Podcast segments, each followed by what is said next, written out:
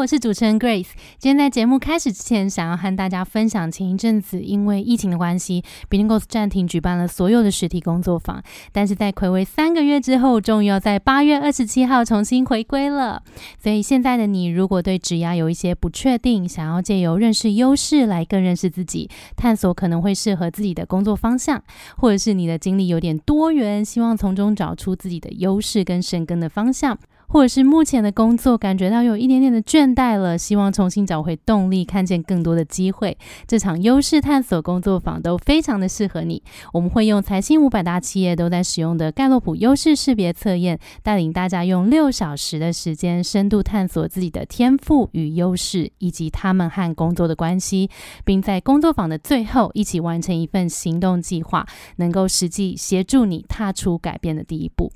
那按照惯例呢，我们的工作坊限额是十六位，希望用小班制带给大家最好的体验。这次我们特别新增了救生的六九折优惠，所以有兴趣的你赶快到节目资讯栏看更多吧。那我们就赶快开始今天的节目喽。思考上面的冲击啦，第一次面对到这个庞大的议题，然后看见说哇自己无能为力，自己真的只能改变一点点东西，又看见这么多人真的在很持续的在努力，我觉得那就是让我思考说，我未来也希望做这样子的工作。很多人会很害怕选择，不管是在商业组织，我到底要选哪一个产业、哪一个公司，或者是往 NGO 发展，这么多议题，我到底要选哪一个议题？但是走过这七年，我会发现说，其实只要自己够有创造力，不管选哪一个，它都可以延伸出很多很多不同的面向。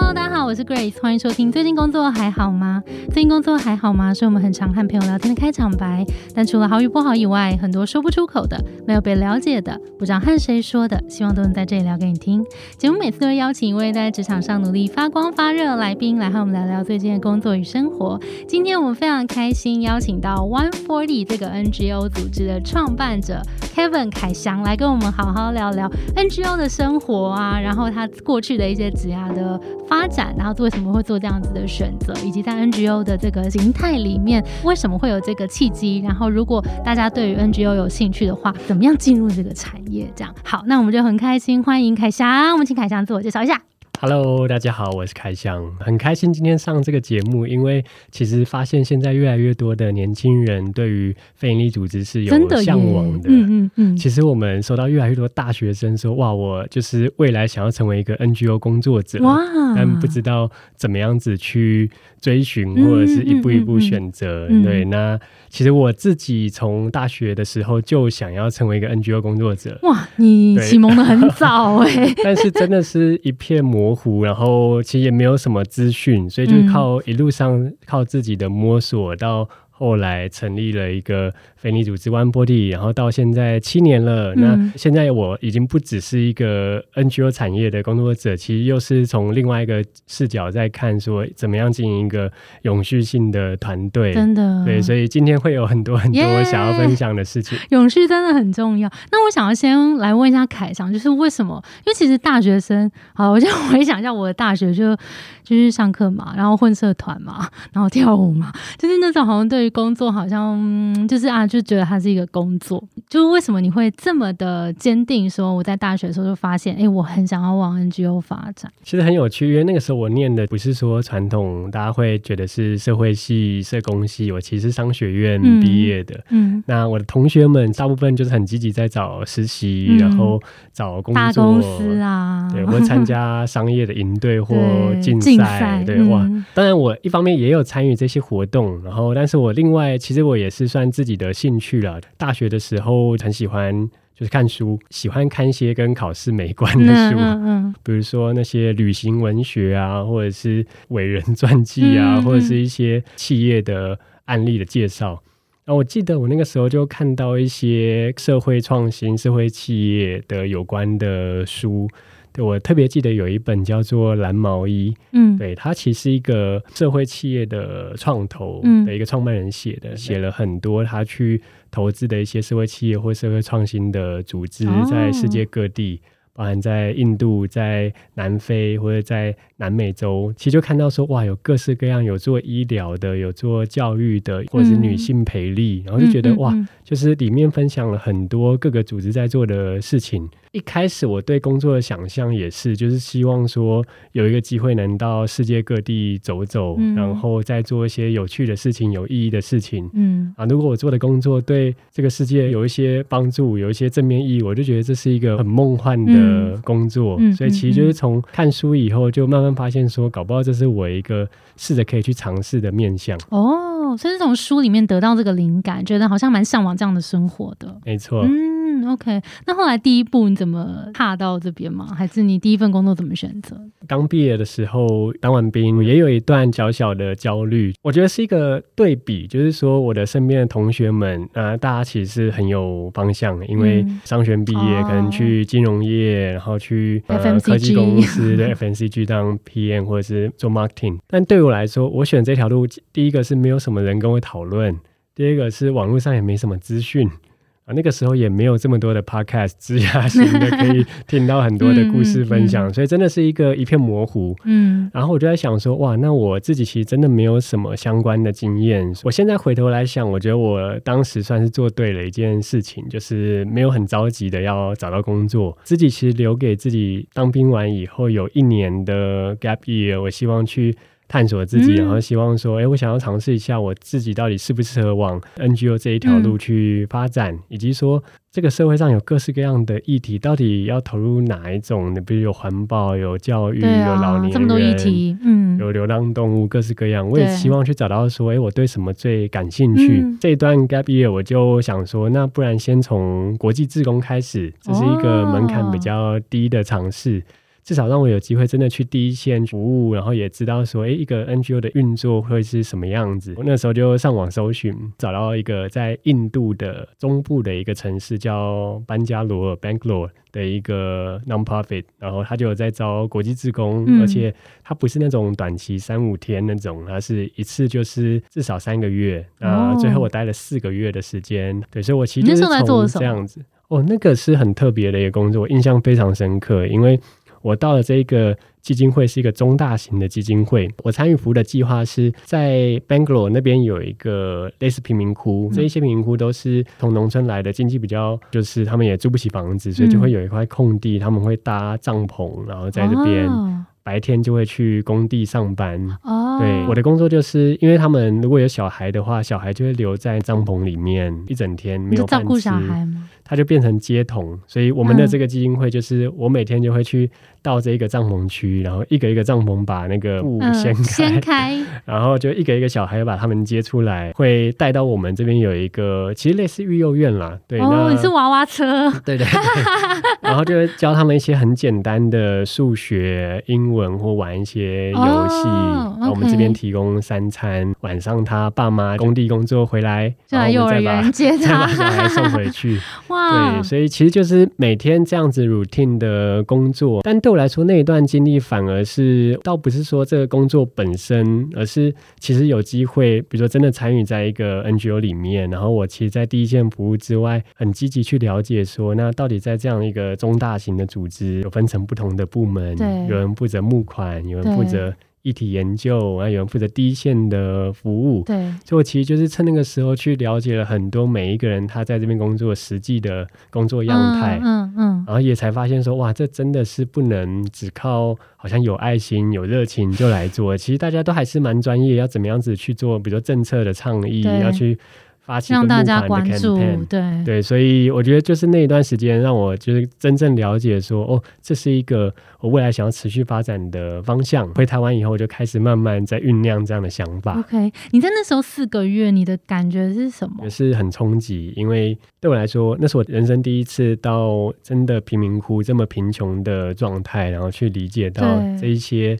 小孩其实他是没有选择的，如果没有受到教育，甚至是他连饭都没得吃，那未来长大他其实一定会是还是有很多问题。其实那是一种无力感，跟也让我去思考说，未来我在做像这样 non-profit 的工作，怎么样子更有系统的去解决问题。嗯，就是如果哇，你带着一个商管的思维去当志工，哎，过程中然后就会观察到很多值得自己。反思的地方。嗯，你觉得自己就是从在可能在台湾生活，然后去到一个完全完全不一样的地方生活了四个月，你觉得最辛苦的是什么？第一个当然还是生活上一定会有冲击，比如说住在那个幼儿园里面，有一些捐款人，然后他会捐一些三餐，但那些都是很简朴的一些，比如说一些饭跟一些红红的酱汁，就是也没有菜也没有肉，其实很不营养。对对，但是它其实只是一个最基本最便宜的，让这些小孩有有饭吃。对，你们也是吃那个。呃，就是我平常会跟着一起吃，但是受不了，我就会搭车到都市去吃麦当劳。懂懂懂，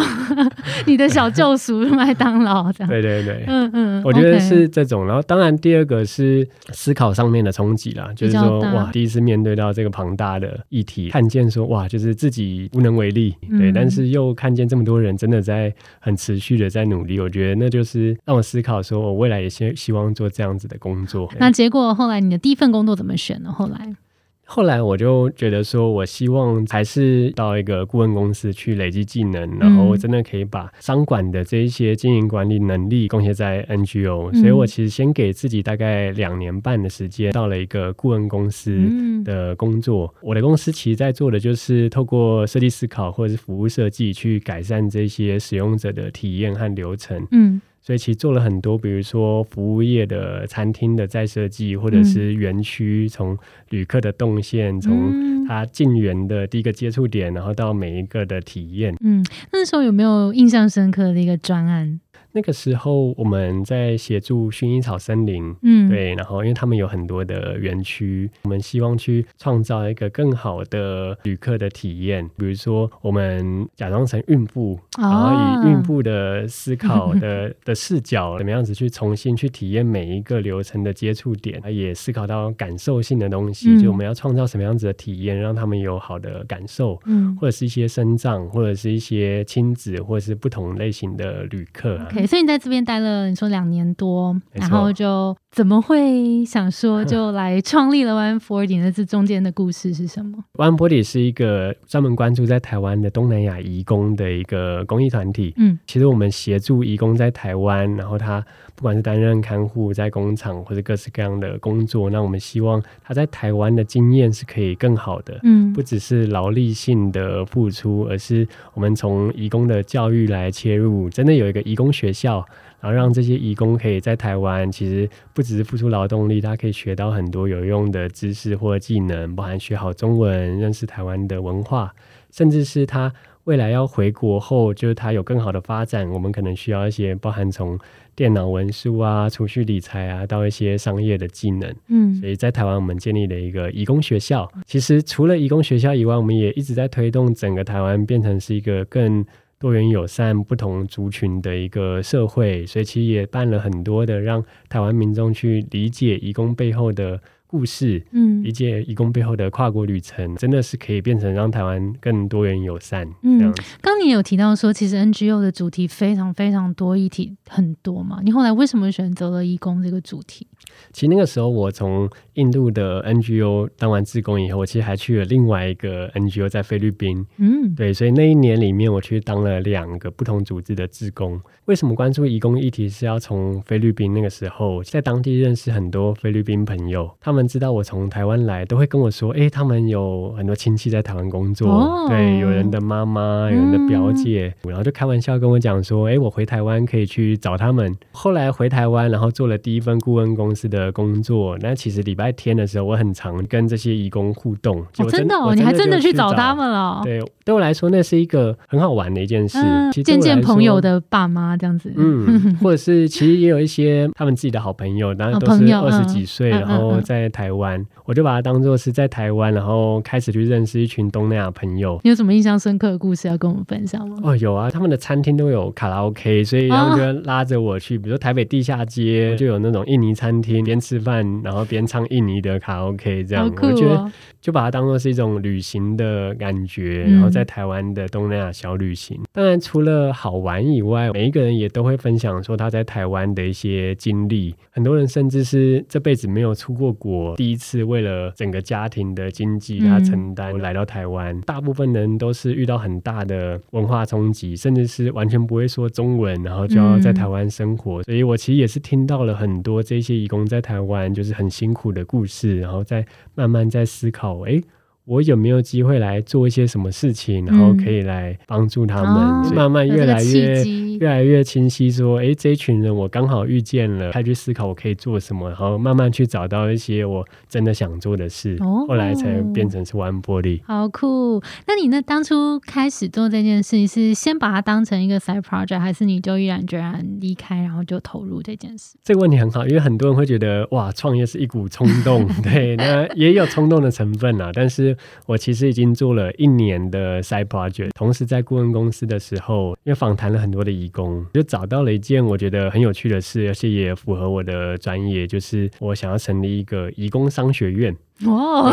结合你的商学背景，对我一直以为我好像走偏了，直到我发现说，很多的义工他回国后都会有一个梦想，是他想要经营一个小本生意，想要开店，哦，衣服店啊、杂货店啊、餐厅啊、美容院，各式各样，但都不知道要怎么样子准备，甚至是就是没有什么经营管理的一些概念。我其实一开始很担心啦，就很怕他们那么努力在台湾很辛苦存完钱，然后回去开店倒闭，把万一没了怎么？赔光光，又要从头来过。我其实就是从这样子，哎，发现这个需求，哇，在台湾他们真的没有任何人是针对义工在。开课，所以我那个时候就发起一个小计划，叫义工商学院。哦，就从最简单的开始，什么是成本，什么是利润，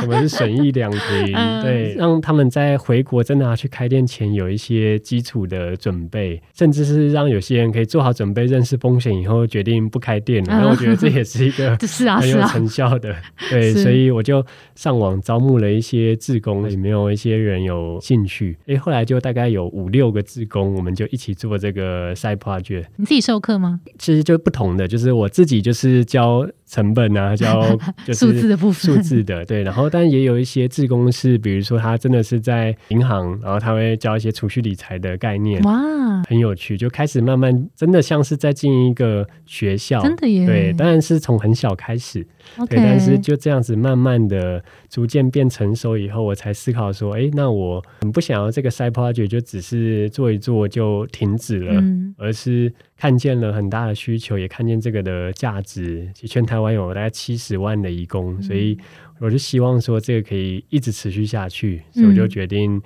离职，然后正式成立一个公益团体，这样然后就全职来做。OK OK，那其实，在台湾就是服务了这些义工朋友嘛，有没有什么？印象深刻，比如说你刚刚讲的一些特殊的案例，然后他后来的改变是很大的吗？让我印象很深刻的是这几年我们发起了一个企划，叫做“义工大人物”，就是说我们一直在找要怎么样让更多的台湾民众去和这些义工有连接，打破对于义工的刻板印象。因为比如说我们去 Google 搜寻外劳的时候，哇，全部都是负面的 新闻，但是我们也慢慢去。察觉到一件事情，其实很多台湾人并不是真的打从心底歧视这些东南亚移工，其实很多就是没有机会互动，嗯，不熟悉，不熟悉。但是我们就想了很多方式，让移工跟台湾人有机会聚在一起，或是有更多的交流。嗯，其实很多的移工，他表面上虽然是在工厂的产线，或是当看护在推轮椅，他脱下工作的身份，他可能是一个很棒的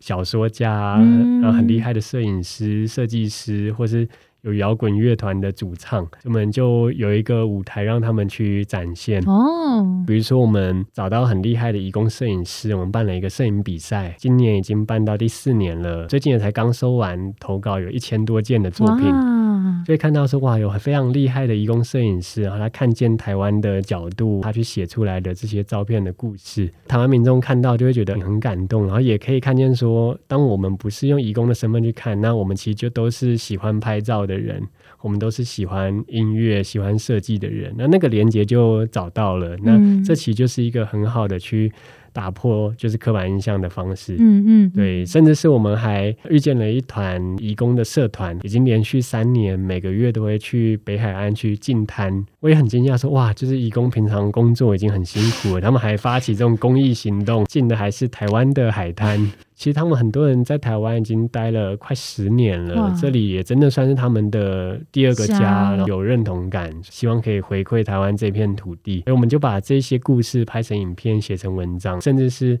号召台湾人跟着这些义工一起去进滩，很特别的感受。OK OK，好，问你一下，就是 NGO 的组织，它因为跟一般的企业不太一样嘛。通常是会跟这些义工学生们收钱吗？还是你的钱不是来自于他们？嗯，NGO 大部分的收入都还是来自募款。嗯，对。那当然，募款的对象有蛮多的，比如说一般民众的小额的捐款，企业对基金会或企业的赞助，或者是也是会去承接一些政府的合作案。嗯，One Body 也是，其实我们百分之九十都还是靠这些募款来支持我们的各式各样的计划。当中其实也有分说，呃，免费的计划是让义工可以免费来学习，包含我们刚刚讲到线上的频道，或者是我们有一些申请免费的教材。对然后也会有一些是收费的计划，比如说我们的实体课程，然后会有学杂费，然后他要需要缴交，比如说场地啊、课本啊这些。对，其实这也是一个让义工可以更了解自己在培力的过程，其实就是怎么样子去花费金钱，做对自己有意义的投资。所以呃，没有不能跟。受众收钱，对不对？嗯，对，就没有这个很弹性的哦。OK OK，好，在 NGO 里面其实也是可以有一些商业行为，嗯嗯，对，像很有名的，比如说我们会有一些喜汉烘焙坊卖饼干卖什么，那那都是一个有对有 盈利的行为，只是说这一些的营收，它是因为 NGO 没有股东，其实就是全部都回到组织里面再运用，然后再去哦，这是唯一的差异。对，再有更多的计划这样子，嗯嗯嗯，我觉得很好啊，就是我。觉得本来就应该要让他有这种，就是可以，这才有永续嘛。我觉得才是永续的真谛。OK，好，我们来聊一下，就是 NGO 工作者好了。因为如果今天听众是可能对这个呃产业有兴趣，甚至是对 One Forty 有兴趣的话，你觉得要投身在 NGO 这个产业里面，譬如说他需要什么样子的人格特质啊，或者什么样的能力吗？每一个进到 NGO 工作的人都会需要更有意识的是。这是一个非常困难的工作，不只是需要有热情、有爱心而已。其实，在 NGO 我们面对到的都不是一个简单可以衡量的成功指标。比如说，不只是募款募的越多就叫越成功，那他可能要去衡量服务的人的生活改善。但是生活改善，哇，有太多层面了。那到底是经济层面，还是学习的成长，或者是社会上对于义工的歧视？哇，这个要怎么去衡量？然后我们永远都是。在面对不同的 stakeholder，就是我们要去做政府的倡议，然后企业服务的对象，这个都是一直有机会去思考。虽然说很难，但是它也很有趣，是因为它永远都在抉择。就是我们在有限的资源的情况下，我们到底要怎么样去做出我们的决策？对，但是也有很多一样的地方，比如说 NGO 也是一个组织，所以在组织的经营管理里面，本来就还是需要有各式各样专业的人。比如说 NGO 也需要品牌塑造，然后也需要 marketing，因为在募款上，它其实也是也会需要有行销背景的人。对，然后也会需要服务设计的人，比如我们每一个服务，如果是一个教育计划，那就要有教案的。开发，然后到老师的培训，到真的要去经营一个学校的社群跟行政营运，真的是各式各样的专业，甚至有政策研究。OK，那对于你来说，如果你今天在面试一个想要进到贵公司 的一个 process 一个流程的话，譬如说，因为我觉得在 NGO 来说，通常那个理念性，因为本身这个机构的理念性就是比较强的，所以对于你来说，你会很重视那个 drive 吗？其实像有很多年轻的朋友，大学生，然后是对。比如说，One Body 蛮向往的，一般就会是有几种不同的动力的来源。有一些是他可能对这个议题非常的深刻的连接，可能有些人是家里面有看护，然后从小被看护阿姨照顾长大，然后想要有一些回馈。对，或者是有些人是出国工作或留学的时候，也遇到那种比如说被歧视，或者他很知道说在国外需要的那样子的社群跟归属感，所以看到 One Body 在为义工做的事，他。很有连接，他很想要贡献心力。也有人是希望把 NGO 当做是一条长远的路来发展，所以他希望在 One Body 累积专业。嗯，其实属于 NGO 的 Career Path，它也是一个它可以累积专业能力，在不同议题里面去发挥的。因为如果我很会募款，不管是在什么议题，那它其实都是一个很好的能力，或者是政策研究、数据分析。嗯，这样子。说聊到这个，我就两件事想聊，一个就是 Career Path 这件事，就是只要发展在 NGO 里面，通常你怎么会怎么看待它，怎么去设计？第二个就是募款这件事情，就是怎怎么样可以把募款这件事情做得好？有没有一些重点学习？我觉得这两个都蛮蛮好奇。我们先了解下发展好了。第一个是到底谁适合进 NGO 工作？以前会觉得啊是社工系、社会系，其实现在还是有蛮大的比例是这样，只是说它更弹性了。因为就像刚刚讲到，有不同的背景，有媒体的专业、行销专业、设计的专业、对影像的专业，它都很适合在 NGO 里面找到一个位置。其实，在 NGO 里面，其实也分不同类型的组织形态，像 One Body 比较是新创，嗯，当然我们也第七年，也不能说完全新创了，但是还是相对来说比较年轻，然后比较在突破，在尝试做一些没有人做过的事情。那组织也比较小，团队大概在二十到三十个人之间。当然也有一些中大型的组织，然后它是更有规模，然后组织结构更明确。对，那当然有好有坏，因为这就跟公司你要去新创还是大公司是一样的。我觉得在 NGO 没有什么不同，嗯，所以也是要回到看到自己的特质是比较想要加入新创，探索一个议题，然后去从零开始发想新的计划，去尝试。还是说，你其实想要去累积一个明确的专业，比如说捐款人关系管理，可能是一个 CRM 的专业。这个在新创可能就是自己摸索，但是在很大型的组织里面，它可能就已经是非常的有一个 SOP，跟有一步一步的 training，让你熟悉了解到底怎么做捐款人管理，它可以持续的来支持。哦，对，那这个都是不同的思考面向。嗯嗯嗯，OK。所以其实因为你也待过顾问公司嘛，然后以及。待 NGO，所以就你看起来，其实两边组织都是组织，然后其实也不管是哪一边，都需要你的专业能力进来。然后其实只要你有你的专业能力，在不管是一般企业还是在 NGO，其实找到那个位置就都能够去发挥。所以好像没有一定怎么样才能进 NGO，有点像这样吗？嗯，而且我觉得现在有另外一个趋势是，以前我们会分得很明确，就是说是商业，然后是 NGO，但是现在其实已经越来越模糊了。其实也有很多 One Forty 的同事，比如说以前在我们这边做行销、做募款，然后他转换职业跑道，然后到 FNCG、到 Unilever 去做品牌，其实他也是还是相通的啦。嗯，背后的概念都是一样的，甚至是在 NGO，因为要募款。没有一个产品或服务，等于是靠理念要让人支持，他那个动力是其实更强的。对，回到在做 marketing，它其实就是一样的概念，要怎么样子让消费者或者是你要沟通的群众去买单，对，买单你的理念。嗯，对，所以刚好接到刚刚第二个要谈募款，对，其实这件事是一个很挑战的事。我觉得如果是讲到一些共通的概念，就是像我们自己很常会被问。我为什么要捐款帮助外国人？哎，一共是外国人，那是不是要先开始先帮助台湾人？对，那当然这个 到现在第七年还是常被问，嗯，对。但是我们一直以来在做的募款，就是一定要找到跟民众的连结，这个议题到底跟他有什么关系？对，所以其实对我来说，移工议题一点都不是只是一个外国人的议题，对，因为已经有七十几万，而且。每年越来越多在台湾，他们投入台湾的家庭，所以它其实就是跟台湾每一个家庭的长照跟老人照护是息息相关的，甚至是像刚刚讲的每一个义工他。总有一天要回国，所以我们怎么样创造他一个好的台湾经验，就分享给他的朋友、他的邻居、他的家人，这其实就是一个国民外交了。嗯，对，所以这其实都是有助于让台湾在全世界的形象，可以不只是表面的形象好，而是真正可以很实际的去把台湾的友善对待外国人的这一个实质的形象散播出去。嗯，所以我们其实很常跟。捐款沟通说，这个议题跟你自己的关系就像这样子。就算家里面现在没有看护，但是未来有一天可能就会需要一个外籍的看护来协助。我们也会去对于潜在的捐款，会去很明确的去知道他的 persona，什么样子的人会对于我们的组织、我们的议题感兴趣。对 One Forty 来说，我们就发现一个很有趣的是。我们有很多的捐款人都是过去曾经在国外工作和留学，甚至是打工度假，各式各样国际职工交换学生。嗯，然后很多人会跟我们分享，他就是自己在国外知道那种感觉，就是哇，一个孤单寂寞，需要一个很有归属感的社群。很多台湾人在美国，一个台湾人社群，哇，那个是